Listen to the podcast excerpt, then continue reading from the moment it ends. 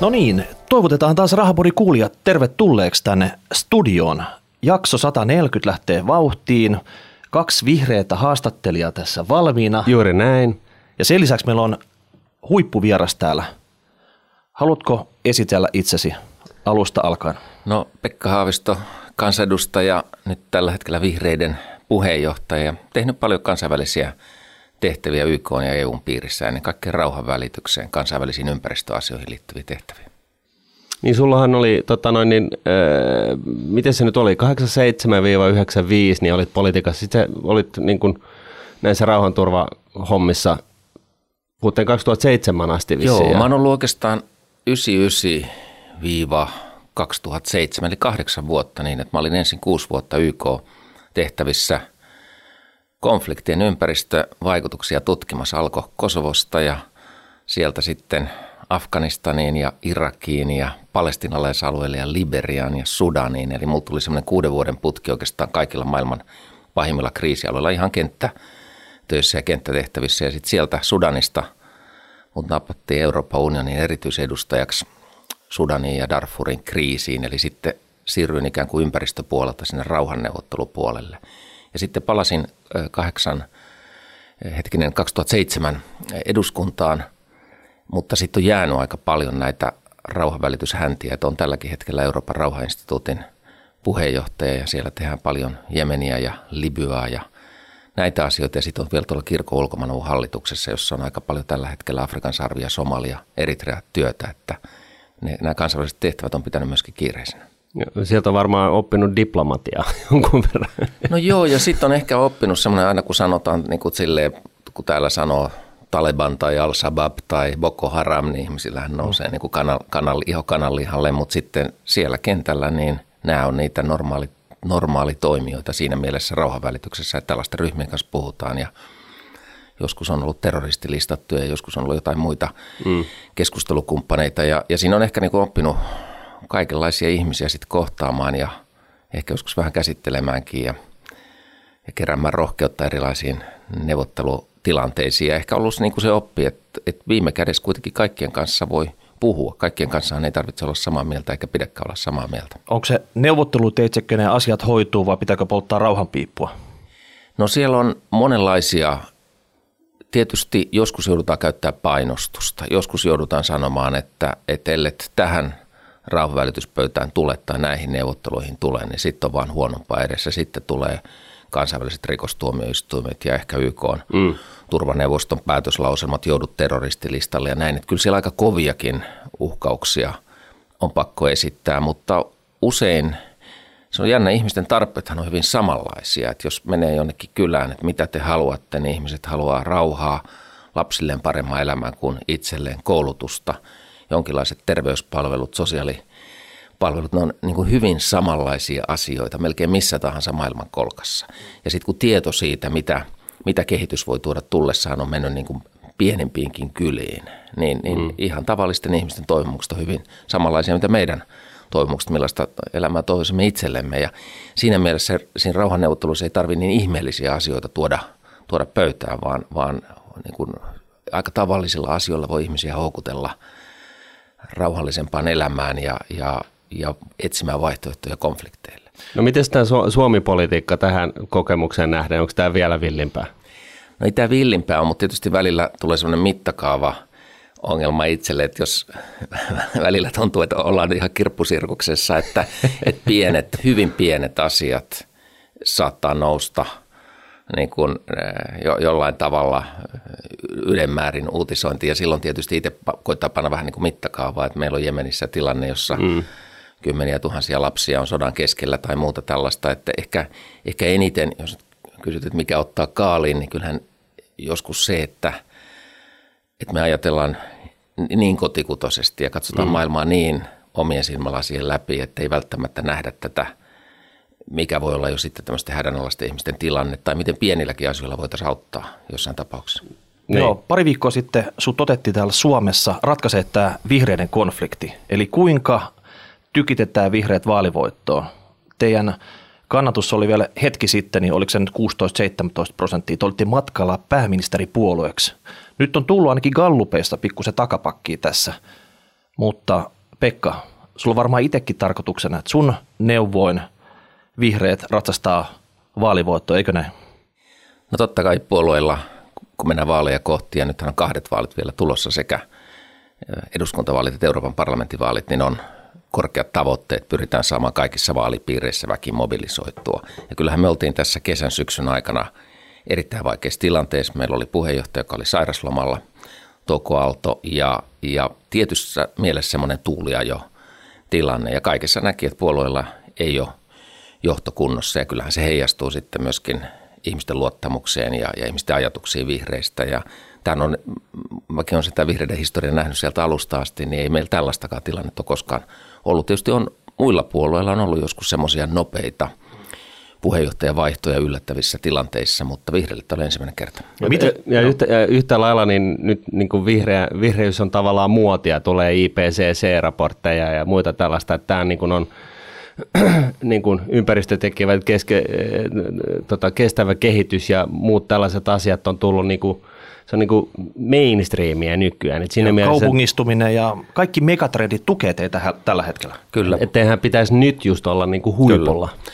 Kyllä, ja itse asiassa mehän ollaankin, jos verrataan vaikka edellisten eduskuntavaalien vaalitulokseen, niin ihan Gallup-luvuissa, vaikka ne tuli sieltä 17 prosentista alaspäin, niin ei meillä tämmöisiä yli 12 prosenttia ole oikeastaan koskaan ollut. Että nyt täytyy tietysti katsoa, että päästään nousujohteeseen No millä te pääsette sinne? Mil, no kyllä millä sä aiot viedä teidät? Kyllä ne on näistä kysymyksistä, jotka sä mainitsit, että, että kestävän kehityksen periaatteet ja ilmastonmuutoksen oikeat ratkaisut myös Suomessa kiinnostaa ihmisiä tavattoman paljon.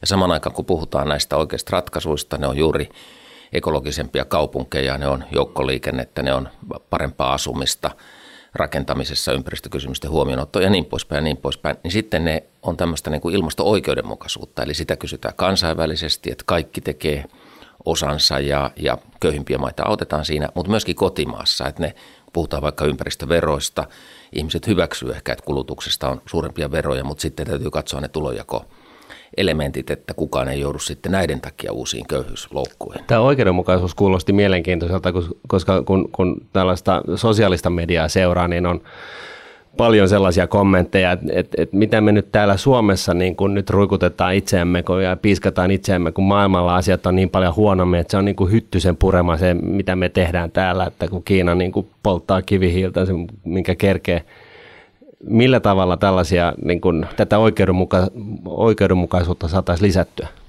Tämä on hirveän hyvä kysymys ja, ja välillähän on niinku semmoinen, että jos täällä ollaan oikein niskat kyyryssä ja kukaan ei huomaa, jos me vähän päästellään tuonne tonne ilmakehään. Ihan semmoinen maailma ei tänä päivänä ole, että kyllä, kyllä se huomataan. Voidaan kertoa, että kun EU-jäsenmaa ja mm. teollinen, teollinen maa, jolla on mennyt kuitenkin talous yleisesti ottaen – melko hyvin, niin, niin kyllä sellaisiin maihin kiinnittää paljon huomiota. Sitten meillä on mahtava mahdollisuus tietysti ympäristöteknologian viennissä, jos ajattelee millaista teknologiaa maailma tarvitsee, energiaa säästävää teknologiaa, kaikkea sitä, mitä me ollaan itse asiassa, missä me ollaan edellä. Mä luulen, että siitä tulee vielä meidän suuri vientituote tästä cleantechistä ympäristöteknologiasta.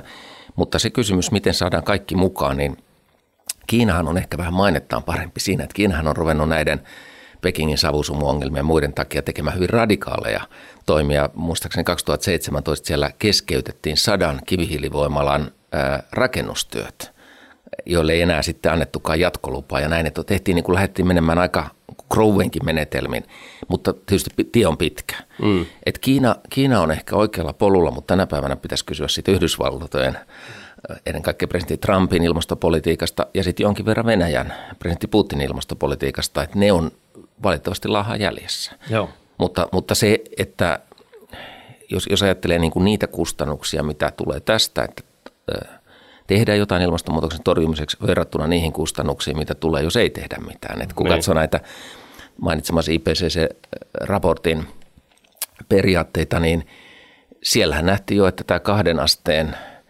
kohoaminen, jota, joka taisi olla vihreiden alkuperäisissä ohjelmissa, että kaksi astetta voidaan vielä kestää, niin nyt mm. sanotaan, että kaksi astetta aiheuttaa niin paljon näitä sään ääriilmiöitä ja vaihteluita, että se tulee liian kalliiksi meidän puolitoista astetta taitaa. Ja puolitoista astetta on nyt sitten se raja. Niin, Eli niin. nähdään se niin kuin vielä tiukemmin tässä IPCC-raportissa, että mekin joudutaan niin kuin omaa aikatauluamme tässä tiukentamaan, mitä tehdään. Ja, ja tässähän eletään nyt semmoisessa hetkessä, että lähteekö kaikki mukaan – Mm. Saadaanko tämä muutos tehtyä? Jos ei saada, niin kustannukset tulee hyvin suuriksi myös taloudelle. Okei, eli sut puolen vuoden kuluttua valitaan sitten pääministeriksi. Nämä on sun kärkihankkeita. Sä lähdetään suomalaista cleantechia puskeen maailmalle. Haluatte, että Suomi on mukana tekemässä näitä päätöksiä vähän siellä etujoukoissa, mutta moni varmaan miettii, että kannattaako tehdä itse liikaa, jos näitä muita ei saa oikeasti mukaan siihen sille, että tänne nostetaan veroja, me rajoitetaan hullulla asioita täällä, mikä vaikka haittaa taloutta, kun taas muut maat ei tee sitä. Että mikä tässä on sopiva balanssi?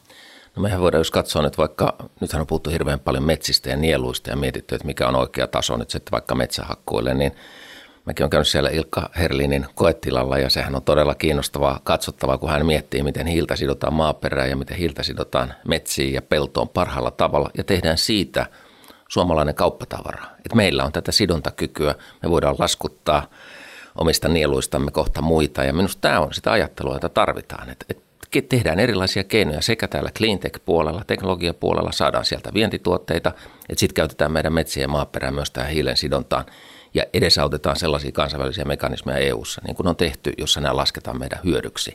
Nämä on, nämä on tavallaan sitä ilmastoedelläkävyyttä. Ja tässä kun puhuttiin vähän kaupungista ja maaseudusta, niin tässähän parasta on se, että jokainen voi tehdä jotakin. Että kaupungissa voidaan tehdä tehokkaampi rakentaminen, tehokkaammat joukkoliikennejärjestelmät ja nämä. Ja sitten maaseudulla voidaankin itse asiassa tehdä tästä hiili, hiilestä toivottavasti business tulevaisuudessa. Mm. Mitäs tota, nyt just tämä vastakkainasettelu, kaupunkilaiset versus maaseutu, niin aikaisemmin te olette nähty aika paljon tämmöistä kaupunkilaisten puolueena. Onko nyt silleen, että teidän agenda sopii kaikille?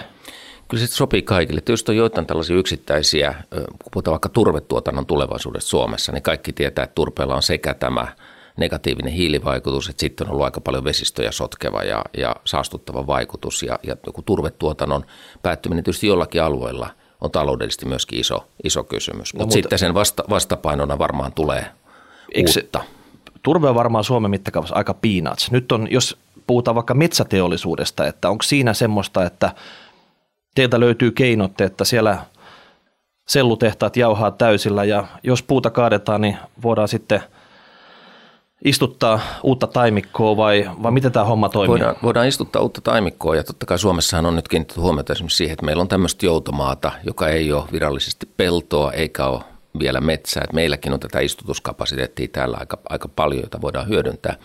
Mutta, mutta se, jos ajattelee metsän käsittelyä ja metsäjalostusta, niin, niin siinähän tulee mahdollisuus tämän nielujen kasvattamiseen, mutta siinä tulee mahdollisuus ennen kaikkea mekaaniselle puolustusteollisuudelle, jos ajattelee sahatuotantoa ja muuta, koska nieluhan säilyy esimerkiksi puurakentamisessa.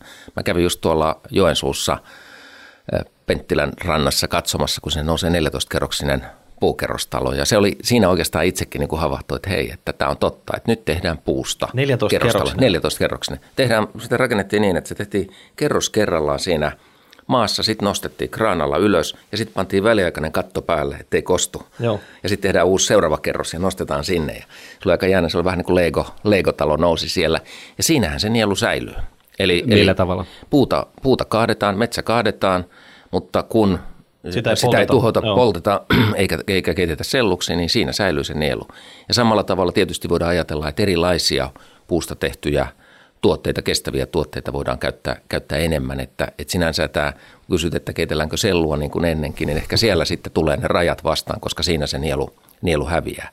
Mutta sitten, sitten myöskin tällä, jos ajattelee tällä meidän metsäosaamisella, mä oon tietysti seurannut tuota ST1 Mika Antosta suurella innostuksella. Antoni on ehkä aloittanut siitä vaikeimmasta päästä, eli millä se Sahara saadaan metsitettyä suomalaisella osaamisella, tehdään eh, vaikka sitten desalinaatiolla eli, eli aurinkoenergian avulla merivedestä sitä kasteluvettä. Mutta maailmassahan on paljon alueita, Venäjällä, itse asiassa Irlannissa, Skotlannissa, jossa on ollut metsää, joka on sitten raivattu tai muuttunut pelloksi tai nummeksi, jota voisi ajatella, että siellä on ne luonnonolosuhteet, sateet on olemassa ja vesitalous on olemassa, että pystyttäisiin tätä nielua huomattavia määriä kasvattamaan myös näillä alueilla. Ja siinä tämmöinen suomalainen metsäosaaminen voi olla ihan ajoa. Okei, vaatiiko se tukia täällä sitten, että tämä Suomen Green Tech, kaikki nämä 4 miljardia yritystuki, ne kohdennetaan just sinne, missä on tämä megatrendit päällä ja auttaa tässä ilmastonmuutoksessa?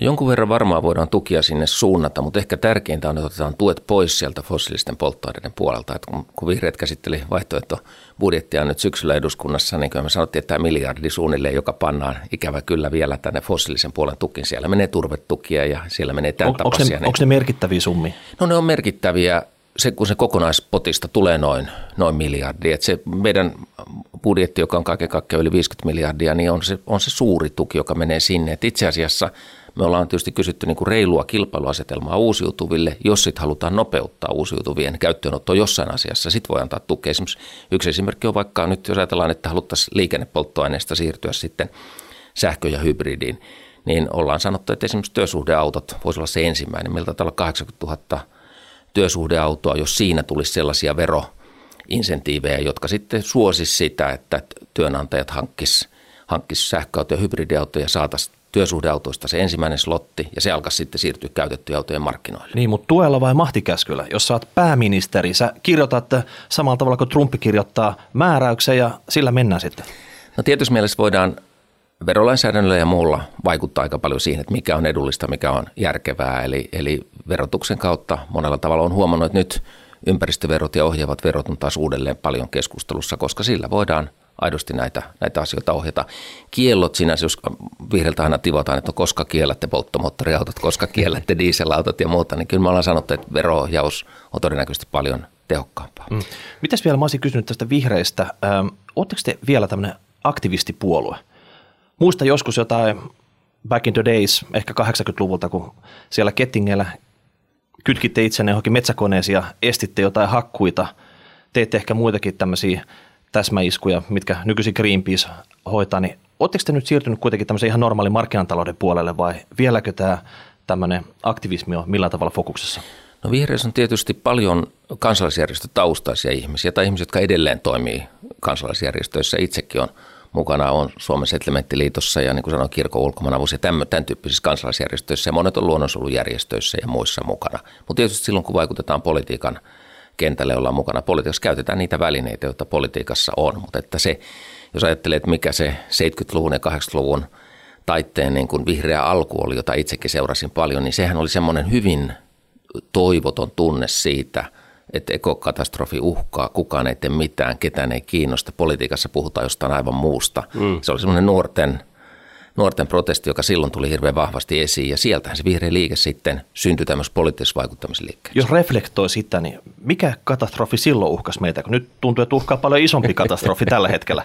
No mä just mietin, itse asiassa joku, joku opiskelijalehti kysyi tätä, että miltä se 80-luvun mielenmaisemat tuntui. Ja me, mä sanon, että, että silloin niin kaksi katastrofia kilpaili keskenään. Toinen oli ydinaseiden kontrolloimaton leviäminen 80-luvulla ja toinen oli niin tämmöinen hiipivä ekokatastrofi. Ja me nuorina ihmisinä silloin vähän yli 20 mietit, että kumpi ehtii ensin, että siis tuleeko, mi- tuleeko ydinsota vai tuleeko ekokatastrofi. Ja, ja Mikä tämä ekokatastrofi? No ekokatastrofi silloin oli tietysti tämä oikeastaan enemmän täällä biodiversiteetin puolella lajien kuolema. Meillähän on tosiasiassa, nythän tästä on puhuttu kuudennesta suku, puuttoallosta, niin, niin on sanottu, että viimeisen sadan vuoden aikana on tuhoutunut enemmän lajia kuin, kuin kahden miljoonan vuoden aikana aikaisemmin. Eli, eli ympäristö meidän ympäriltä mm, tavallaan mm. köyhtyy ja tuhoutuu.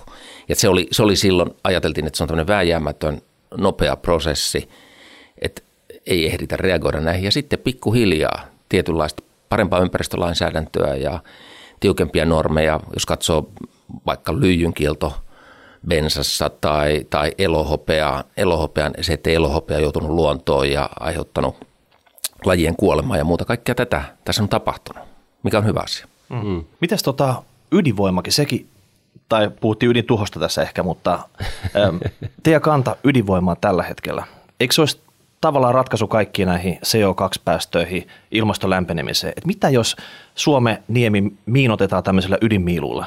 Miltä tämmöinen idea kuulostaa nyt? No meillähän jos ajattelee, että mistä se vihreä ydinvoimakanta on lähtenyt, tietysti sen Tsernobylin onnettomuus 86 ja, ja sitten myöhemmin Fukushimat ja, ja nämä on niin kuin vaikuttanut siihen, että ydin, me, me ajatellaan niin, että ydinvoima on edelleen onnettomuus altista, sitten näitä riskejä on tapahtunut ja sitten koko tämä uraanin kierto alkaa sieltä kaivostoiminnasta ja päätyen sitten näihin pitkän aikavälin – säilytykseen sisältää ympäristöriskejä. Ja sitten ehkä ajatellaan näin, että maailman mittakaavassa, jos ajattelee nyt ilmastonmuutoksen torjuntaa, niin me ei millään ehditä rakentaa niin kuin maailmaa sellaista määrää ydinvoimaloita, että tämä ilmastokriisi on, on ohi. Et se ei ole globaali ratkaisu. Ja moni maita, minne mä en oikeasti haluaisi niin ydin, No mikä on, mikä on globaali ratkaisu tämän energian saannin turvaamisen kannalta? Kyllä globaali ratkaisu tulee täältä uusiutuvien osalta. Jos katsoo nyt ää, ää, tuulivoiman hintakehitystä, aurinkoenergian hintakehitystä. Me aina puhutaan niin kuin siitä, no mutta eihän täällä aurinko paista, mutta että maailmassa on niin valtavasti alueita, joissa ei muuta tapahdukaan kuin auringon paistetta. Että me saataisiin niillä alueilla hyvin niin kuin suurimittaista aurinkoenergian tuotantoa. Ja tietysti sitten tietyssä määrässä paikallisesti bioenergian käyttö ja muu, muu on, mm. on mahdollista. Eli, se Sahara voitaisiin kaakeloida tällaisella aurinkokennalla. Siinähän oli semmoinen saksalainen suunnitelma. Mä kävin Berliinissä monta kertaa, monta kertaa sitä, sitä tota, koitettiin edistää. Ja siihen liittyi aika kaksi asiaa, joita ei itse asiassa ollut ajatellut niin kuin täältä, kun oli katsonut sitä. Toinen oli se, että kun sä teet Saharan täyteen aurinkopaneeleja, niin sun täytyy niitä puhdistaa aika ajoin. Ja paikassa, jossa ei ole vettä ja näin poispäin, niin se, se hiekkamyrskyjen jälkeinen puhdistus ja muuta on, on, on hieman vaativat. Se teknologia pitää kehittää. Ja sitten toinen oli tämä siirtokaapeli Välimeren ali. Ö, ruvettiin tekemään tämmöisiä laskelmia, mitä se maksaa ja näin. Ja sitten todettiin, että jos se, jos se tulee vapaa siirtokaapeli, niin sitten rupeaa porukat rakentamaan hiilivoimaloita Afrikan, Pohjois-Afrikkaan ja myymään sieltä halpaa sähköä Eurooppaan näin. Että pitäisi olla aika tarkasti kontrolloitu mm. sitten se energiantuotantojärjestelmä Niin, se kuitenkin toimii vieravaltio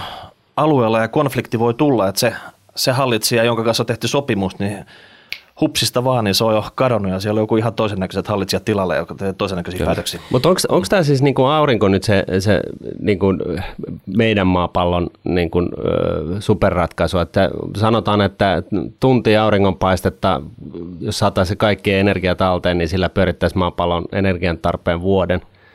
Aurinko on osittain se, ja sitten jos ajattelee nyt esimerkiksi, että jos Eurooppaan tulisi sitten kaapelit sieltä Välimeren ali, niin se toinen suunta on tämä Pohjanmeren tuuli.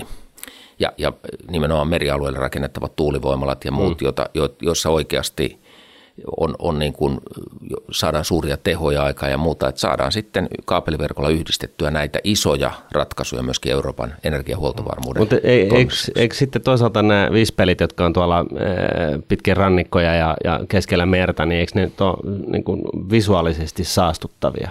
No tästä maisemahaitasta sitten puhutaan ja, ja tietysti ymmärrän sen, että jos jossain Suomen tunturimaisemassa, missä sitten kilpailevat elementit on vaikka matkailu, mm. luontomatkailu ja ekomatkailu ja sitten joku on tekemässä siihen tuulienergiageneraattoriin, niin tällaisia intressiristiriitoja tulee. Mutta tietysti mm. näitä tulee kaikessa energiantuotannossa, mutta esimerkiksi nämä vaikka Helsingin satama-alueen tuulipuistot tai jotkut muut, mitä, mitkä on suunnitteilla, niin eihän, eihän näistä nyt ole – ole semmoista, niin kuin, ei se maisemallisesti ole semmoinen asia, joka on negatiivinen. No mille, mi, mit, mitä me tuodaan tänne Suomeen nyt, nyt kun sinusta tulee pääministeri ja, ja, ja, ja näin, niin tota, mikä on nyt se niin kuin, keihäänkärkeä ajatus tässä niin kuin, Suomen osalta äh, vihreillä? Kyllähän meidän ajatus on se, että että edelläkävijyys ympäristökysymyksissä ja ilmastokysymyksissä kannattaa. Eli että meidän, meidän kannattaa nyt kehittää semmoista teknologiaa, jolle maailmalla on kysyntä. Meillä on paljon semmoisia yrityksiä. Meillä on tämä Climate Leadership Council, jossa on ollut koneen kaltaisia yrityksiä alusta asti mukana. Me voidaan viedä tätä ajattelutapaa tehokkaasti eteenpäin. Meillä on vieressä suuri naapuri Venäjä, jossa, jossa myöskin, jos tilanne sen talouden osalta jollain tavalla vakautuu ja näiden sanktioiden osalta, niin siellä on aivan valtavat markkinat näiden asioiden osalta, mutta myöskin muualla, muualla maailmassa. Että oikeastaan se, mitä me tarvitaan, on niin kuin hyvää ympäristöajattelua ja sitten toivottavasti vapaa kauppa maailmassa, että me voidaan viedä näitä meidän ratkaisuja ja saada aikaan Kiinasta tässä jo puhuttiin, valtavat markkinat siellä, eli, eli mä näen tässä vain niin kuin hyviä mahdollisuuksia Suomen talouden kannalta. Eli jos susta tulee pääministeri, niin silloin kaikki startup-yritysten fokus kannattaa siirtää tähän – tähän tota vihreäseen teknologiaan ja slushi, slushissakin kannattaisi alkaa keskustelemaan niin kuin, ja kehittää tämän tyyppisiä yrityksiä? No, tämän tyyppisiä yrityksiä varmaan toinen. Aika kiinnostava on tietysti koko tekoäly ja robotisaatio, että mm.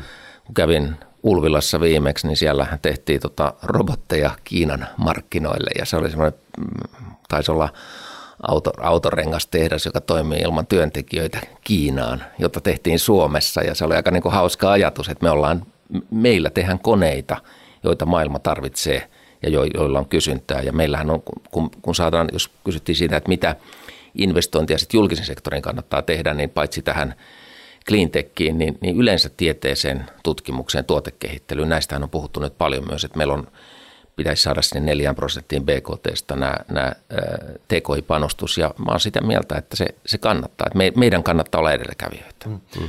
Okei, okay. pompataan vaikka talouteen sitten. Se on rahapori kuljettajan kiinnostuksen aihe numero ykkönen. Niin millä tavalla, mikä on sun analyysi Suomen tilasta tällä hetkellä? No e, tässä on tietysti monta vaikuttavaa tekijää. Ensimmäinen on se, että millaisessa toimintaympäristössä me toimitaan. Että jos kysytään, että mikä, jos, jos olisin sijoittaja, niin mitä, mitä katsoisin niin kuin tänä päivänä, niin kyllä katsoisin Brexittiä, Italian budjetointia, budjetointia Yhdysvaltain protektionistisia tendenssejä, että, että, että miten maailmantalous kääntyy ja myös Euroopan kannalta. Minusta se on pilviä sekä Brexitin osalta että, että esimerkiksi Italian korkokehityksen osalta ja, ja nämä voi vaikuttaa koko tähän Euroopan toimintaan. Mutta sitten jos katsoo kotimaata, niin nythän esimerkiksi viime aikoina on ollut paljon – keskustelua meidän väestökehityksestä ja, ja siitä, millaisessa meidän huoltosuhde mm. muodostuu, mikä on meidän työntekijöiden määrä tulevaisuudessa, päästäänkö näihin työllisyysasteisiin, joista on puhuttu 75 prosenttiin. Ja, ja kyllä mä niin kun Mikä sun ratkaisu avaisin, kyllä mä avaisin meidän työmarkkinoita myös hallitusti muualta tänne tuleville työntekijöille. Mutta mitä sille, tänne tuleville vai käydäänkö me hakemassa ne työntekijät? Tuossa Finskin fliitti lähetetään tuonne jokaiseen maahan ja sieltä lentoasemalla valkataan parhaat lähtijät ja tota, ne lentää takaisin tänne vai, vai silleen, että ne tulee kulkuttele Suomen rajoilla? No kun on puhuttu tarveharkinnasta, niin, niin mä väitän, että yrityksissä tapahtuu tänä päivänä aika paljon tätä tarveharkintaa. Että jos sä oot yritysjohtaja, niin kyllä se varmaan ensimmäisenä rupeat katsoa, että onko täällä, löytyykö täältä koodareita mm tarpeeseensa. Seuraava ratkaisuhan on sitten etsiä jostain, missä ihmiset on joko valmiiksi koulutettuja tai koulutettavissa. Ja myöskin tätä koulutusta voidaan viedä, että voidaan ensin kouluttaa, jos tarvitaan intialaisia koodareita, niin voidaan kouluttaa Intiassa ja sitten ne, joita tarvitaan, voi, voi tulla tänne. Tämän, tämän tyyppisiä ratkaisuja mut totta kai tarvitaan. Mutta mut miten, miten saadaan Suomesta äh, niin kuin kiinnostava äh, kohde siis tällaisille osaaville äh, kyvyille?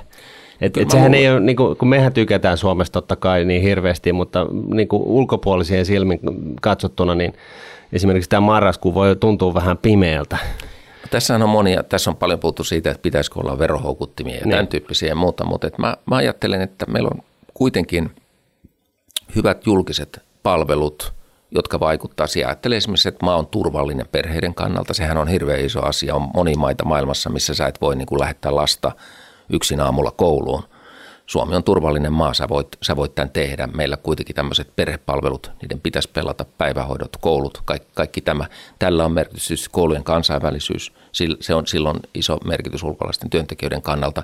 Tämän tapaiset asiat on minusta sellaisia, sellaisia ratkaisevia. Sitten yleinen ilmapiiri, niin kuin me tänä päivänä tiedetään, niin kaikki mikä viittaa rasismiin, muukalaisvihaan, tämän tyyppiseen, niin sehän kertautuu mediassa – ja, ja silloin ihminen katsoo, että hetkinen, että mikäs maa tämä on, että mm. en, en mä ehkä tonne haluakaan. Okei, tuolla tavalla saadaan muutama sellainen täsmätyöntekijä tietylle alalle, erityisosaaja. Mutta miten tämä suurimassa? Syntyvyys on tipahtanut tonne ihan kellariin tällä hetkellä. Siellä ruvetaan jo teidän kilpaileva puolet jakelee touhutonneja siinä, että millä tämä homma ratkaistaan. Suomessa Mutta, näköjään jaetaan niin kuin, tukiaisia milloin mihinkin asiaan. Onko tämä nyt se ratkaisu, että – en mä, en mä oikein ehkä tämmöistä tota, tonnin synnytyspalkkioa, mulle vähän niin kuin, pidän sitä vähän tämmöisenä hepposena ratkaisuna siihen verrattuna, että, että jos me ajatellaan, että Suomesta rakennettaisiin lapsiystävällinen kauttaaltaan ja silloin puhutaan tämmöisistä esimerkiksi perhevapaista – isien, äitien roolista, naisten tulosta työmarkkinoille, sen helpottamisesta. Mutta eikö tämä, nämä asiat ole jo aika niin kuin, siis täydellisiä? Me, meillä oli yksi, yksi rahapodijakso tässä, missä me listattiin, käytiin, näitä. listattiin näitä kaiken näköisiä asioita. Me viiden minuutin, meidän kahden viiden minuutin funtsimisella, niin me, meillä tuli niin pitkä lista, että me jouduttiin karsia sitä tässä lähetyksessä, että tota, onko se niin oikeasti tästä enää kiinni vai onko tämä jotenkin niin kuin... Se puuttuva touhutonni tarvitaan aina siellä päälle, niin sitten siinä on koko lista valmis. Niin. No se, kyllä mä luulen, että se on niin perheiden tasa-arvon kannalta ja, ja jos ajattelee esimerkiksi niin kuin naisten roolia työmarkkinoilla, niin kyllä siinä on edelleen puutteet. Kaikkien tietää tämän samapalkkaisuuskeskustelun, että se ei täysin vielä toteudu. Ja sitten tämä niin kuin perhevapaiden tasaisempi jako ja tämän tyyppinen. Mä luulen, että sillä on merkitystä, mutta sitten tietysti kaikki... Mutta eikö nämä ole tällä, anteeksi mä keskitän, mutta eikö nämä ole vähän tällaisia, ensinnäkin niin sitäkin ollaan kahta mieltä, että onko se naisten euro itse asiassa niin paljon huonompi kuin se miesten euro tai pienempi. Mutta sitten just tämä tällainen biologinen e, välttämättömyys, naiset synnyttää ja naiset kantaa lasta ja, ja jotain tällaista. Et eihän näistä niinku tietynlaisista niinku reunaehdosta pääse mihinkään. Et, et, et, eikö meillä nyt kuitenkin – nyt reunaehdot huomioiden niin olla, olla niin kuin aika pitkällä, kun, kun myöskin näitä vapaita voi jakaa niin kuin isän ja äidin välillä ja kaikkea tällaista. Että et, et, et se marginaali hyöty, että survotaan sinne vielä joku asia, no niin kantaako se mihinkään? No joo, esimerkiksi perhevapaa-uudistuksesta on kuitenkin, näen nyt, että poliittiset puolueet ainakin opposition puolella on aika samaa mieltä, että, että on vielä mahdollista parantaa näitä sitten on tämmöisiä tietysti lainsäädäntöesimerkkejä. Islannissahan sitten samapalkkaisuus, samapalkkaisuus tehtiin laki, että se on lain rikkomus, jos ei ole samaa palkkaa ja muuta. Että tämmöisillä, tämmöisillä asioilla voidaan tietysti tasa-arvoa vahvistaa ja minusta pitää vahvistaa. Se on niin kuin tätä päivää, että, että näin, näin tehdään, mutta ehkä kaiken kaikkiaan sitten kysymys siitä, että mikä, mikä sitten motivoi ihmisiä perustamaan perheitä, hankkimaan lapsia ja muuta. Siinä on varmaan hirveän monta eri asiaa. Mm. Turvallisuus on yksi, sitten nämä koulu, olosuhteet, koulujen maksuttomuus, toisen asteen no tilanne usko, tällä hetkellä, niin, kaikki nämä vaikuttavat. Niin. No mä en usko, että koulu kukaan syyttänyt, että se on se syy, miksi se koulu ei toimi. Mutta säkin oot paljon kiertänyt siellä maailmalla, niin siellähän tämän turvallisuuden takia just niitä lapsia hankitaan. Eli onko tämä liian turvallinen tämä Suomi, että täällä ei tarvitse sellaista turvaverkkoa, että ne on ne lapset, jotka oikeasti sitten huolehtii susta? No jos katsoo maailman väestönkasvun kokonaisuutta, niin, niin, niin totta kai käännän se oikeastaan näin päin, että meillähän on, on niin kuin edelleen hyvin nopea ja, ja ylinopea väestönkasvu joissakin maissa. Ja se on juuri tähän turvallisuuteen tai vielä suureen lapsikuolleisuuteen tai tämän tyyppiseen liittyvä, että, että, että hankitaan iso perhe, joka sitten vanhuuden varalle on turvana ja, ja riski siitä, että lapset kuolee ennen aikuisikä on suuri ja muuta tämmöisiä, tämmöisiä tilanteita on maailmalla. Että meillä on tietysti hyvin toisenlainen tilanne tänä päivänä Suomessa, mutta ei, ei, ei minusta ole niin, että täällä on liikaa turvallisuutta, vaan, vaan niin, että, että täällä tietysti jokainen sitten – kohdallaan miettii näitä. Ei ole myöskään sellaista, tämä on niin vaikeaa yhteiskunnallista keskustelua, koska me ei voida kenenkään elämää, ei voida syyllistää eikä sanoa, että sun pitäisi tehdä näin tai sun pitäisi tehdä noin. Se on jokaisen hyvin henkilökohtainen valinta tämän, tältä osin. Okei, jos syntyvyyttä ei saada pysätettyä, mutta se saadaan vakiinnutettua tietylle tasolle ja se taso ei ole riittävä. On gappi siihen, että mitä täällä pitäisi oikeasti olla nuorta populaatioa Suomessa. Mistä se haetaan tai mistä se otetaan vastaan? No en usko, että sitä mistään niin kuin haetaan, mutta vastaanotto varmaan, jos ajattelet mitä asioita pitäisi muuttaa, niin yksi on varmaan tämä työvoiman tarveharkintaan liittyvät esteet tällä hetkellä, joka, joka hidastaa tai estää kokonaan joitakin. Mitkä ne on? No, ne on? Ne on itse asiassa tämmöinen poliittinen este siitä, että meillä on edelleen semmoisia alojen, aloihin liittyvä tarveharkinta. Ja sitten toinen on tämä, joka on, on tämä maahanmuuttoviraston omat prosessit, jotka on hitaita. Et nyt jos yritys lähtee hakemaan työntekijä, on tavannut monia – yritysjohtaja saattaa sanoa, että on kahdeksan kuukautta mennyt siinä, että se on valtavan pitkä ja hidas byrokratia sekä yrityksen kannalta että tänne tulijan kannalta. No mitäs tämmöinen? Suomi rupesi jakamaan vihreitä kortteja, eli näitä green card-kortteja. Jos me tiedetään, että tämä tarvitaan vaikka puuseppiä ja sairaanhoitajia, niin katsotaan maailma, että perhe. Isä puuseppä, äiti sairaanhoitaja, semmoiselle sitten lätkästään kortti käteen ja ei muuta kuin liput tänne Suomeen ja sä pääset asut tonne Tiedätkö, että otetaan just niitä kyvykkyyksiä, mitä tänne tarvitaan, eikä sitten mitään random tyyppejä, mitä sitten vuosi toisen jälkeen koulutetaan ja sitten ei välttämättä tule yhtään mitään. No varmaan, jos ajattelet, ketkä tietää, että keitä Suomessa tarvitaan, niin kyllä mä siinä yritykselle panisin sen pääpainon, että yritys tietää, minkälaisia asiantuntijoita se tarvitsee ja osaa, valti- niitä, osaa niitä hakea. Mutta se, se, mitä valtio voisi tehdä ja mitä, mitä itse asiassa pienessä mittakaavassa nyt tehdään, niin esimerkkinä, että kirkon ulkomaan avulla on muistaakseni Ugandassa nyt projekti, jossa suoritetaan suomalaisia ammattitutkintoja. Eli viedään sitä koulutusta, saadaan suomalainen ammattitutkinto tarvittaessa, ja jos työmarkkinat on sellaiset, niin tällainen ihminen voi sitten sillä tutkinnolla hakeutua Suomeen. Eli, eli tavallaan ihminen voisi tulla tänne silloin, kun on suorittanut jonkun semmoisen tutkinnon tai, tai tason, joka täällä tarvitaan. Mutta eikö tämä kansainvälistä kilpailua? Pitää olla kyynärpäät terävänä oikeasti olla siellä ottamassa ne kyvykkyydet ja No tämä on, joku tämä, muu ne vie joka tapauksessa. Joo, no joku muu vie tai ihmiset jää omiin maihinsa. Tämä on tietysti, Kanadallahan on ollut tämmöisiä aika itsekkäitä maahanmuuttomalleja ja Kanada on niistä myös kritiikkiä, koska se on vienyt jo, joistain maista sitten sen koulutetun ja osaavan väen, jonka pitäisi itse asiassa panna sitä maata, maata kuntoon. Että tämä ei ehkä niin kuin liian aggressiivista voi olla, mutta näitä mahdollisuuksia pitää katsoa ja mahdollista. Mitäs tota verotuksen puolella? Jotta tämä kaikki saataisiin pyörimään. Tälläkin hetkellä tässä taloustilanteessa työttömyys on korkea, tehdä alijäämää, eli jollakin se pitäisi nyt saada kuitattua. Miten sä näet tämmöiset isot linjaukset Suomen taloudessa? No meillä tällä hetkellä on kiinnostava tässä työmarkkinoilla tämä kohtaanto-ongelma, että jos on parista tuhatta työtöntä ja sitten sanotaan, että on ehkä vuodessa 50 000 työpaikkaa, joihin ei, ei löydy tekijöitä, niin, niin, niin mikä tässä mättää, niin tässähän mättää se, että ihmiset ei ole koulutettuja oikeisiin tehtäviin, koulutusgäppi ja, ja meidän pitäisi niin kuin nykästä aikuiskoulutuksen kautta ja jatkuvan koulutuksen kautta ihmisiä eteenpäin niin, että heidän, heidän kykynsä riittäisi näihin avoinna oleviin työpaikkoihin. Tämä on, tämä on yksi, yksi asia.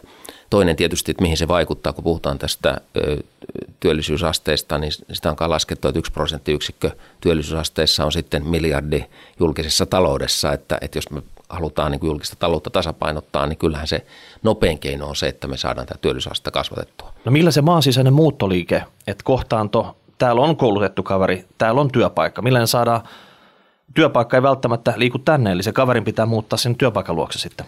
No, tämä on tietysti tällainen, jossa ihmiset sitten myöskin tekee omia valintoja, mutta, mutta kyllähän jos, jos ajattelee tämmöisen, että mistä nyt, kun nyt on tehty pitkään tätä sotea ja mä en halua soten syövereihin ei mennä, mutta, mennä, mennä, siinä on paljon yksityiskohtia, mutta, mutta sitten tavallaan ikävä uutinen tai hyvä uutinen, miten se kukin ottaa, on se, että soten jälkeen seuraavalla hallituskaudella pitäisi tehdä tämä sosiaaliturva reformi, joka tarkoittaa sitä, että meidän, pitäisi, meidän sosiaaliturvahan pitäisi aina olla kannustava, eikö niin, että aina kannattaisi ottaa duunia vastaan ja olit sä millä tuella tahansa ja näin poispäin, niin sun ei koskaan, sun ei koskaan pitäisi olla tilanteessa, jossa lasket, että hei sun ei kannata ottaa tuota hommaa vastaan. Niin, piippu ohimolla, että se työpaikka siellä, nyt sä lähdet. Niin. No ei tarvitse olla piippu ohimolla, vaan taloudellinen kannustin siihen, että mulle jää enemmän käteen, kun mä otan ton, ton duunin, vaikka se olisi vaikka osa-aikaduuni tai tilapäinen duuni tai joku muu, mutta nythän lasketaan koko ajan – lasketaan karensseja, lasketaan erilaisia etuuksia ja näin poispäin. Sanotaan, että mä en voi ottaa tuota vastaan, koska mä menetän tämän ja tämän. Ja tämä kannustava sosiaaliturvahan on niin kuin seuraavalla hallituskaudella todella avainasia. Vihre, kun sä kysyt vihreiden ratkaisua, niin mehän ollaan puhuttu perustulomuotoisesta mm. sosiaaliturvasta pitkään. Me ajatellaan, että se on kannustava. Sitten on näitä, jotka ajattelee, että se pitää olla jollain tavalla ehdollinen ja näin poispäin. Mutta mä luulen, että joku malli ensi hallituskaudella tulee. Mä luulen, että kaikki, jotka on ollut päivänkään työttömänä, niin, niin, niin tota, on koennut sen, sen niin kuin viidakon siitä, niin kuin, että joka suuntaan pitää anoa kaiken näköisiä asioita ja, ja tota, täytyy täyttää niin kuin – siis se on täyspäiväistä työtä olla työtön ja miten sitten niin kuin on, niin kuin löytyy aikaa siis sille, että, että oikeasti hakee töitä tai kehittää itseensä ja näin poispäin. Et siinä mielessä niin, niin toi perustulohan on jollain asteella niin kuin aika ns. no-braineri, että, että tota, kunhan se nyt ei ole liian korkea. Joo, sitten, sitten se on se tasokysymys, että missä se pitäisi olla, että onko se se 400, 4 hunttia, 6 hunttia, missä se menee. Näin se juuri on, ja nythän on ollut tämä perustulokokeilu, jonka tuloksia kaikki varmaan odottaa innokkaasti, että kun, kun on kaksi teoriaa, että perustulo passivoi, mm. ja sitten on se teoria, että se aktivoi. Joo. Ja nyt nähdään varmaan, tämä on ollut tietysti hyvin pieni otos, pari tuhatta ihmistä, mutta onko se ollut taso jossain 500 ja, ja, ja risat, että, että se mitä siinä tapahtuu, mutta tietysti itse toivoisin, että, se, että löydetään sellainen malli, jossa on juuri tämä aktivointimalli, että ei, niin kuin sanoit, että ei, ei tarvitse mennä niin kuin luukulta luukulle, vaan on mahdollista – luottaa siihen, että joku pohjatulo on ja sitten Eikö se ensimmäiset merkit itse asiassa ole ollut hyvin tukevia, että, että, että näyttää siltä, että ihmisillä on itsetunto kohentunut ja, ja tota, energia on löytynyt ja, ja tota, kaiken näköistä positiivista pientä Kyllä, signaali on tullut, että se saattaisi toimia. Kyllä, ainakin ne lehtihaastattelut ja jutut, mitä on nähnyt näistä, näistä jotka on, on sitä saanut, nehän on ollut niin kuin myönteisiä. Ja, ja minusta se, jos, jos tämä kokeilu on nyt rohkaiseva tuloksiltaan, niin minusta kokeilua pitäisi jatkaa vähän laajempana ja saada nämä, nämä tulokset käyttöön, että mikä on se paras malli tässä. Onko tällä hetkellä kuitenkin kallistutte perustulo plus progressiivinen verotus olisi se, millä haluaisitte, että Suomessa jatkossa mentäisiin? No kyllä tämä verotuksen progressio varmaan tulee säilymään, että en usko, että niin kuin tasavero Eikö se kannustaisi? Se Suomessa, aika... no tämä on, tämä on tietysti, tämäkin on vähän tämmöinen tota,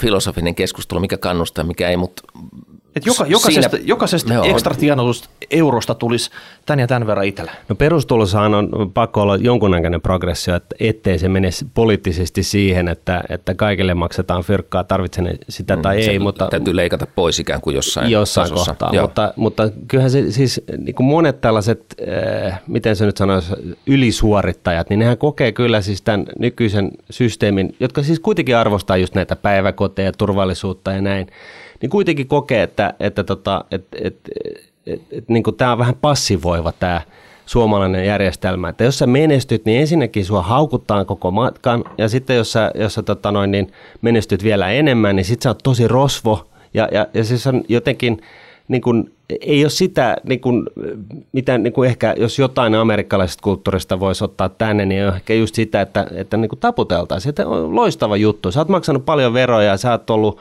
sä oot meidän sankareita niin kuin siinä mielessä. Täällä on niin kuin tällainen vähän niin kuin regressiivinen niin kuin ilmapiiri Suomessa siinä mielessä. No, että... No, voi olla, että se jostain tuntuu tuolta. Mä, mulla taas on semmoinen, jos mä ajattelen nyt niin kuin pitkää aikaa eduskunnassa, niin eduskunta ei ollut koskaan näin yrittäjämyönteinen kuin nyt. Kun niin kuin vasemmistoliittokin puhuu yrittäjyydestä, ja se johtuu itse asiassa siitä, että, että on niin paljon pienyrittäjiä, yksinyrittäjiä. Yrittämistä on tullut tavallaan usein palkkatyön vaihtoehto ihan hmm. niin kuin pakotetuistakin syistä monen, monen kohdalla niin kuin tiedetään ja, ja erilaiset palvelut hankitaan alihankintana ja näin poispäin. Ja siitä on minusta seurannut se, että totta kai sitten on, on tätä pätkäyrittäjyyttä ja, ja, ja sellaista niin kuin heilumista sen palkkatyön ja yrittäjyyden välillä, jossa tulee nämä sosiaaliturvan ongelmat vastaan. Mutta, mutta minusta niin kuin yrittäjämyönteisyyttä on tavattoman paljon ilmassa ja, ja voi olla, että joku kokee negatiivisesti, mutta meillähän on myöskin hyvin paljon tällaisia vähän niin kuin sankari yrittäjä. Mainitsin tuon ST1 Mika Anttosen mm. ja monien suurten yrityksen johtajat, jotka tekee paljon joko sosiaalisella puolella tai, tai ympäristöpuolella tai muuta, niin minusta on, on arvostettuja ihmisiä Suomessa. Et ehkä ei mun mielestä ole sellaista, tota, jos, jos mä ajattelen ilmapiiriä 60-70-luvulla työn ja pääoman ristiriita, tämmöistä niin marksilaista tyyppistä mm. keskustelua, sitähän ei enää, enää ole olemassa.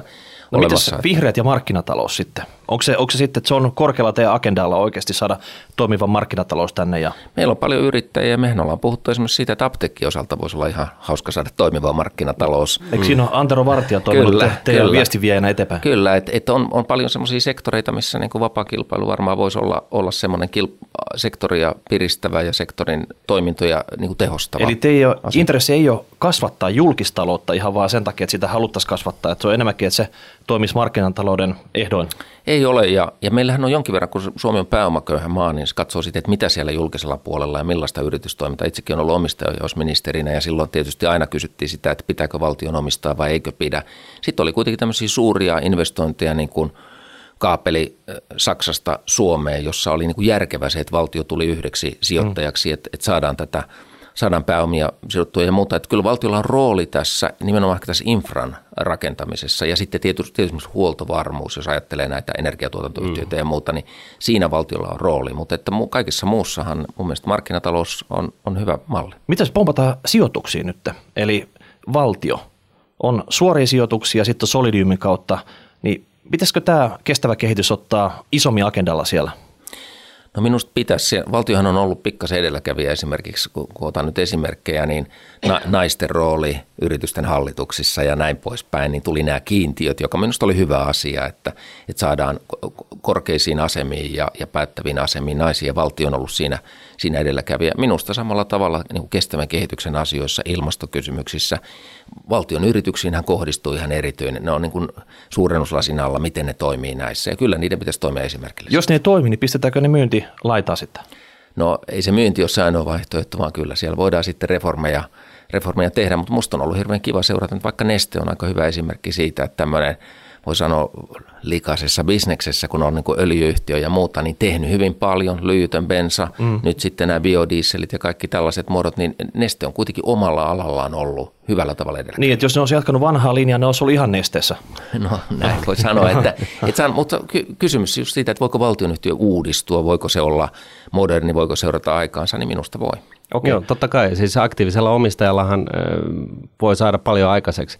Me puhutaan täällä tota, rahapodissa paljon niin kuin tällaisesta pitkäjänteisestä säästämisestä ja siitä lähinnä, että, että niin kuin, varsinkin siitä, että Suomen niin kuin kansan syvien rivien keskuudessa niin yleistyisi tällainen niin kuin pienimuotoinen edes pitkäjänteinen kustannusten säästäminen osakkeisiin ihan sen takia, että ei kaikkea niin kuin varoja joutuisi niin kuin työllä ansaitsemaan, vaan, vaan saisi tällaista – tällaista tota, niin kuin ikään kuin vetoapua näistä tällaisesta pitkäjänteisestä muotoisesta tekemisestä. Mikä on niin kuin vihreiden kanta tällaiseen kansankapitalismiin?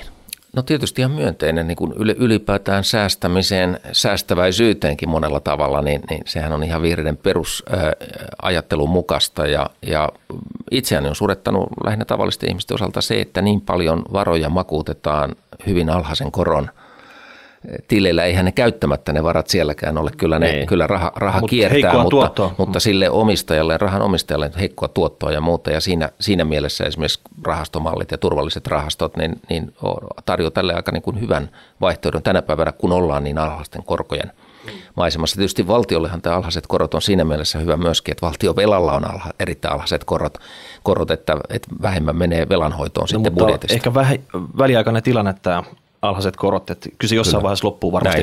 Miten se osakesäästötili? Se tulee käsittely eduskuntaa kohta puoli, niin pistätkö siellä niin kuin peukkuu ylös vai peukkuu alas?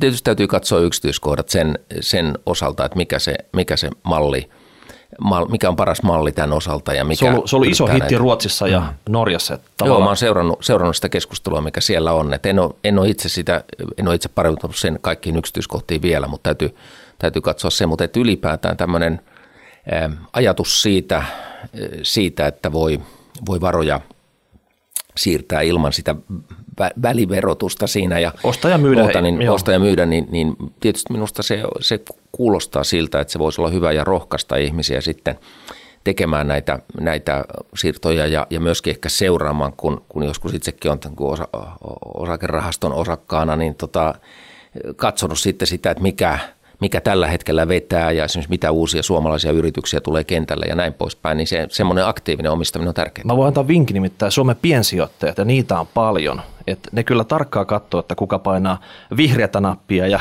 kuka punaista nappia siellä eduskunnan äänestyksessä. Kyllä, joo. Ja tämä on tärkeää, tärkeää seurattavaa ja tietysti se, että näitä rahastovaihtoehtoja on tullut paljon. Että silloin, kun, silloin kun tuli myöskin nämä erilaiset eettiset rahastot ja vihreät rahastot ja ympäristörahastot ja tämän tyyppisiä tilejä rahastoille, niin tämä on mun mielestä hyvä, että, että myöskin hyvin ympäristötietoinen Mites kuluttaja voi näitä... Miten omat tehdä. sijoitukset, onko ne just tämmöisissä eettisissä sijoituksissa Näitä on, no, yksi tämmöinen pitkäaikainen sijoitus on, on, on sellaisessa ja sitten tietysti on joskus katsonut sellaisia, että missä, missä tällä hetkellä miten, miten korkokehitys menee. Joo. Totta kai nekin ratkaisee. Martini löytämiä näitä tilastotietoja mukaan, niin itse asiassa nehän tarjoaa parempaa tuottoa tämmöiset Joo, siis sitä on tutkittu, että tota, tällaisen kestävän kehityksen ää, periaatteita kunnioittavat yritykset itse asiassa tuottaa merkittävästi paremmin kuin keskivertomarkkinat. Et, et siinä mielessä siinähän voisi olla nyt, sitten kun sinusta tulee pääministeri, niin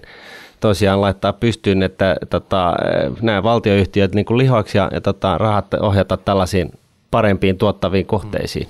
Ja, ja niin kuin esimerkillä näyttää, että – kansan syville riville, että oikeasti tällainen pitkäjänteinen tekeminen kannattaa. Että jotenkin, jotenkin vaikuttaa, että tämä niin kuin valtion omisteisten yhtiöiden niin kuin, niin kuin ajatus on jotenkin hukassa. Että siellä on niin kuin tällaista paikallispolitiikkaa sitten aina jonkun tietyn yhtiön kohdalla. Varsinkin jos vertaan niin kuin esimerkiksi Norjan öljyrahastoon, joka, jossa tehdään niin kuin oikeasti pitkäjänteistä säästämistä just kestävän kehityksen puolesta, vaikka ne rahat öljystä on tullutkin? No se, jos vielä palaa tähän valtioyhtiöiden luonteeseen ja muuten, se on tosiaan osa näitä, joilla on merkitys esimerkiksi huoltovarmuuden kannalta ja sitten on todettu, että sen takia valtion pitää olla mukana. Sitten on osa sellaisia, jotka, jotka ikään kuin on vanhaa perua. Siellähän tuli ministeriöistä kaiken maailman mm Sillisalatti. Eri, eri, joo, erityisyhtiöitä, pitääkö valtion tehdä merimerkkejä, voi esimerkiksi kysyä ja näin poispäin. Mutta sitten ne on tietysti yhtiöitä, joissa, joissa katsotaan, että okei, teknologian kehitys, että ehkä näistä merimerkeistä tuleekin superälykkäitä, tulevaisuudessa niin pannaan teknologiaa, se, se yhtiö voidaan panna sellaiseen kuntoon, että mm. se kiinnostaa sitten sen jälkeen jotakin. Että siellä on myöskin tämmöistä kehitystä kehitystä, että, että en, en niin kuin heti ole panemassa lihoiksi valtionyhtiö just näistä syistä. Sillä on erilaisissa vaiheissa olevia, sitten VR, esimerkiksi julkinen liikenne, niin sillä on oma tärkeä roolinsa. Mutta, mutta minusta tämä, mihin tässä tultiin tähän, että, että rahastoissa voi olla tätä eettisyyttä ja muuta. Muistan, että silloin kun joku pankkeista lanseerasi hyvin aikaisvaiheessa Itämeri-rahaston esimerkiksi, niin tiedän, että oli monia, jotka ajattelivat, että hyvä, että, että sellainen rahasto, joka, jolla on niin tämmöisiä tavoitteita ja vastuullisesti vastuullinen ote vaikka Itämeren suojeluun mm. tai muuta, niin nämä on niin myönteisiä asioita. Että tämmöinen eettinen sijoittaminen on totta kai yleistynyt. Joo, ja, ja siis ehkä se viesti tässä on just se, että niille, niille niin kuin pesun kestäville kapitalisteille niin voi yhtä lailla myöskin myydä tätä asiaa se toinen kylki edellä, että se itse asiassa kannattaa. Kyllä. Siis, Joo. Mites tota, vielä palataan nyt vihreisiin. Miten te asemoitte itsenne nyt siellä puoluekartalla? Oletteko se siellä aika keskellä? Selvästi kaikki tämmöiset markkinalähtöiset ideat, niin olette tosi avoimia niille. Mutta myös on sitten tätä ehkä vasemmanlaidan aktivisti kärkeä pikkusen vielä jäljellä siellä teissä sitten, että missä, missä te pyöritte tällä hetkellä? No siellä varmaan se sosiaalinen vastuuntunto kuitenkin edelleen säilyy ja, ja tulee säilymään vahvana. Just puhuin tuossa alussa tuosta oikeudenmukaisuudesta ja vaikka, että vaikka ilmastonmuutosta torjutaan, täytyy olla, olla tilanne, että kukaan ei putoa rattailta sen vuoksi, että vaikka verotuksellisesti tulee liian vaikea tilanne tai muuta. Ympäristöverothan niillä on myöskin sitten sosiaalisia vaikutuksia. Mutta silloin aluksi, kun vihreät muodostettiin, niin meiltähän kysyttiin, että mihin kohtaan siellä salissa haluatte sijoittua silloin, kun oli Kalle Könkkölä ja Ville Komsin kahden hengen eduskuntaryhmä. Ja kyllä silloin haluttiin sijoittua sinne keskusta ja sosiaalidemokraattien väliin. Eli sinne hyvin keskelle ja siellä ollaan oltu siitä, siitä lähtien. Ja, ja mä luulen, että se on aika lailla oikea, oikea paikka, että, että ollaan selvästi siellä ei-sosialistisella puolella – puolella sitä, sitä salia, eli, eli luotetaan myöskin siihen, että markkinat toimii markkinatalouden ratkaisuja, mutta kannetaan tämmöistä sosiaalista vastuuntuntoa ja, ja ei unohdeta köyhien ihmisten asiaa, niin se on semmoinen yhdistelmä, jota halutaan viedä eteenpäin. Sitten semmoinen vakiokysymys, että onko teillä vihreissä nyt tarpeeksi vankkaa vakaata talousosaamista vai pitääkö meidän kaivaa teidän kaksi eksperttiä jostain? Tota, Olisiko siinä vapaaehtoisia? Voisi olla.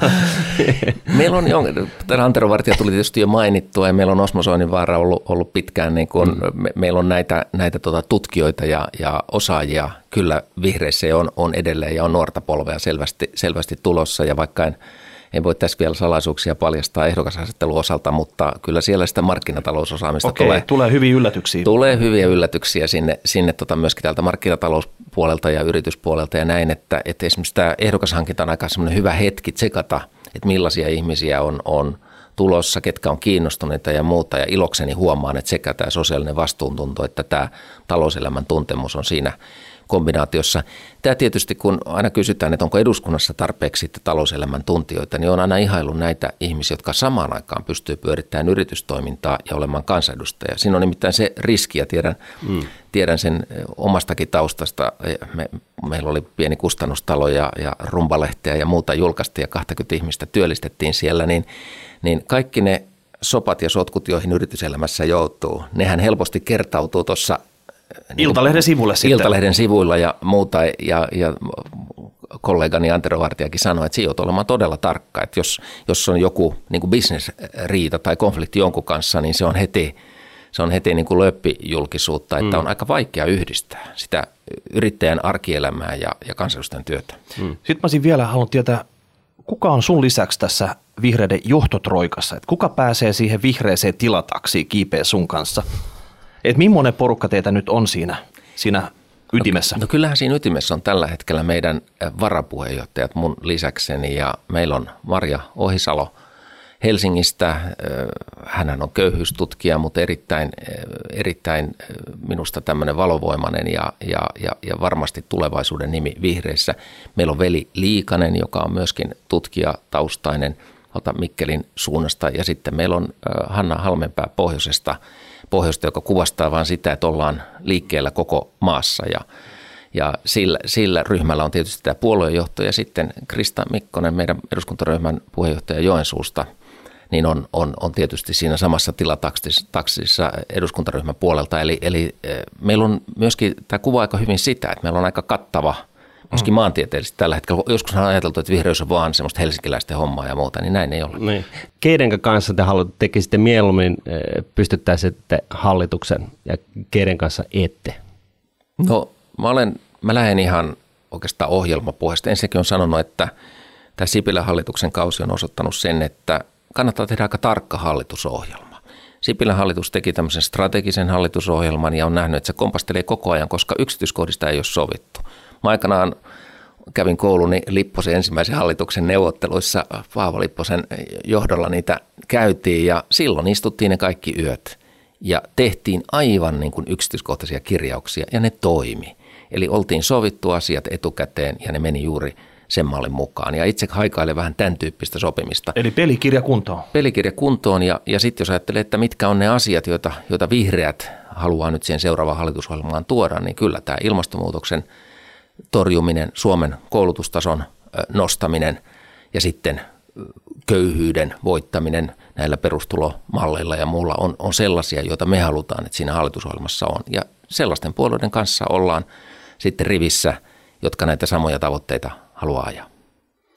No miten nyt tähän vielä tarttutaan, niin, niin, niin tota, kun kuuntelee tätä vähempää osasten niin tilannetta Suomessa, niin, niin monen vasemmista puhuu siitä, että niille pitää kaataa lisää rahaa niskaan ja sitten kokoomuslaiset on ehkä toisella laidalla ja ajat, niin on sellainen joviaali ajatus, että mitäs jos me nostettaisiin kaikkien niin kuin, tuloja ja, ja tota, nostettaisiin ihmisiä köyhyydestä ja, ja, ja näin poispäin, niin kummalle laidalle, tämä nyt eh, ehkä oli vähän johdatteleva kysymys, mutta miten te näette sen, että, että, tota, että, että voisiko tässä niin kuin olla vähän perää tällaisessa kokoomuslaisessa ajattelussa, että, että, että niin kuin tehdään sellaisia päätöksiä, joilla Suomi, Suomen talous saadaan nousuun ja sillä tavalla hilataan niin kuin niitä vähempiosaisia sitten paremmin tulojen ääreen? No varmaan siellä on totta semmoinen ajatus, että jos meidän sosiaaliturva olisi kannustava kaikin tavoin, se työn vastaanottaminen kaikissa tilanteissa kannustaisi, niin, niin silloin meillä olisi enemmän ihmisiä työelämässä ja Suomen talous voisi paremmin ja muuta. Uskon tähän kannustavuuteen.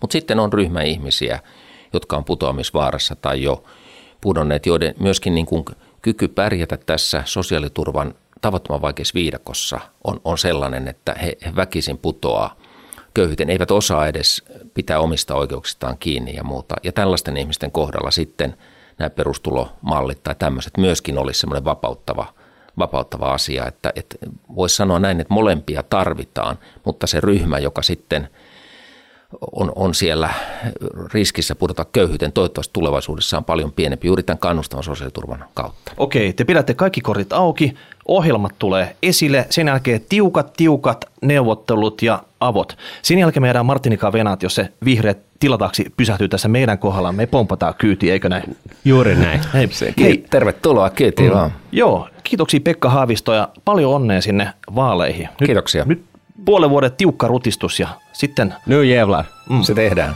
Joo. No niin. Kiitos. Kiitos.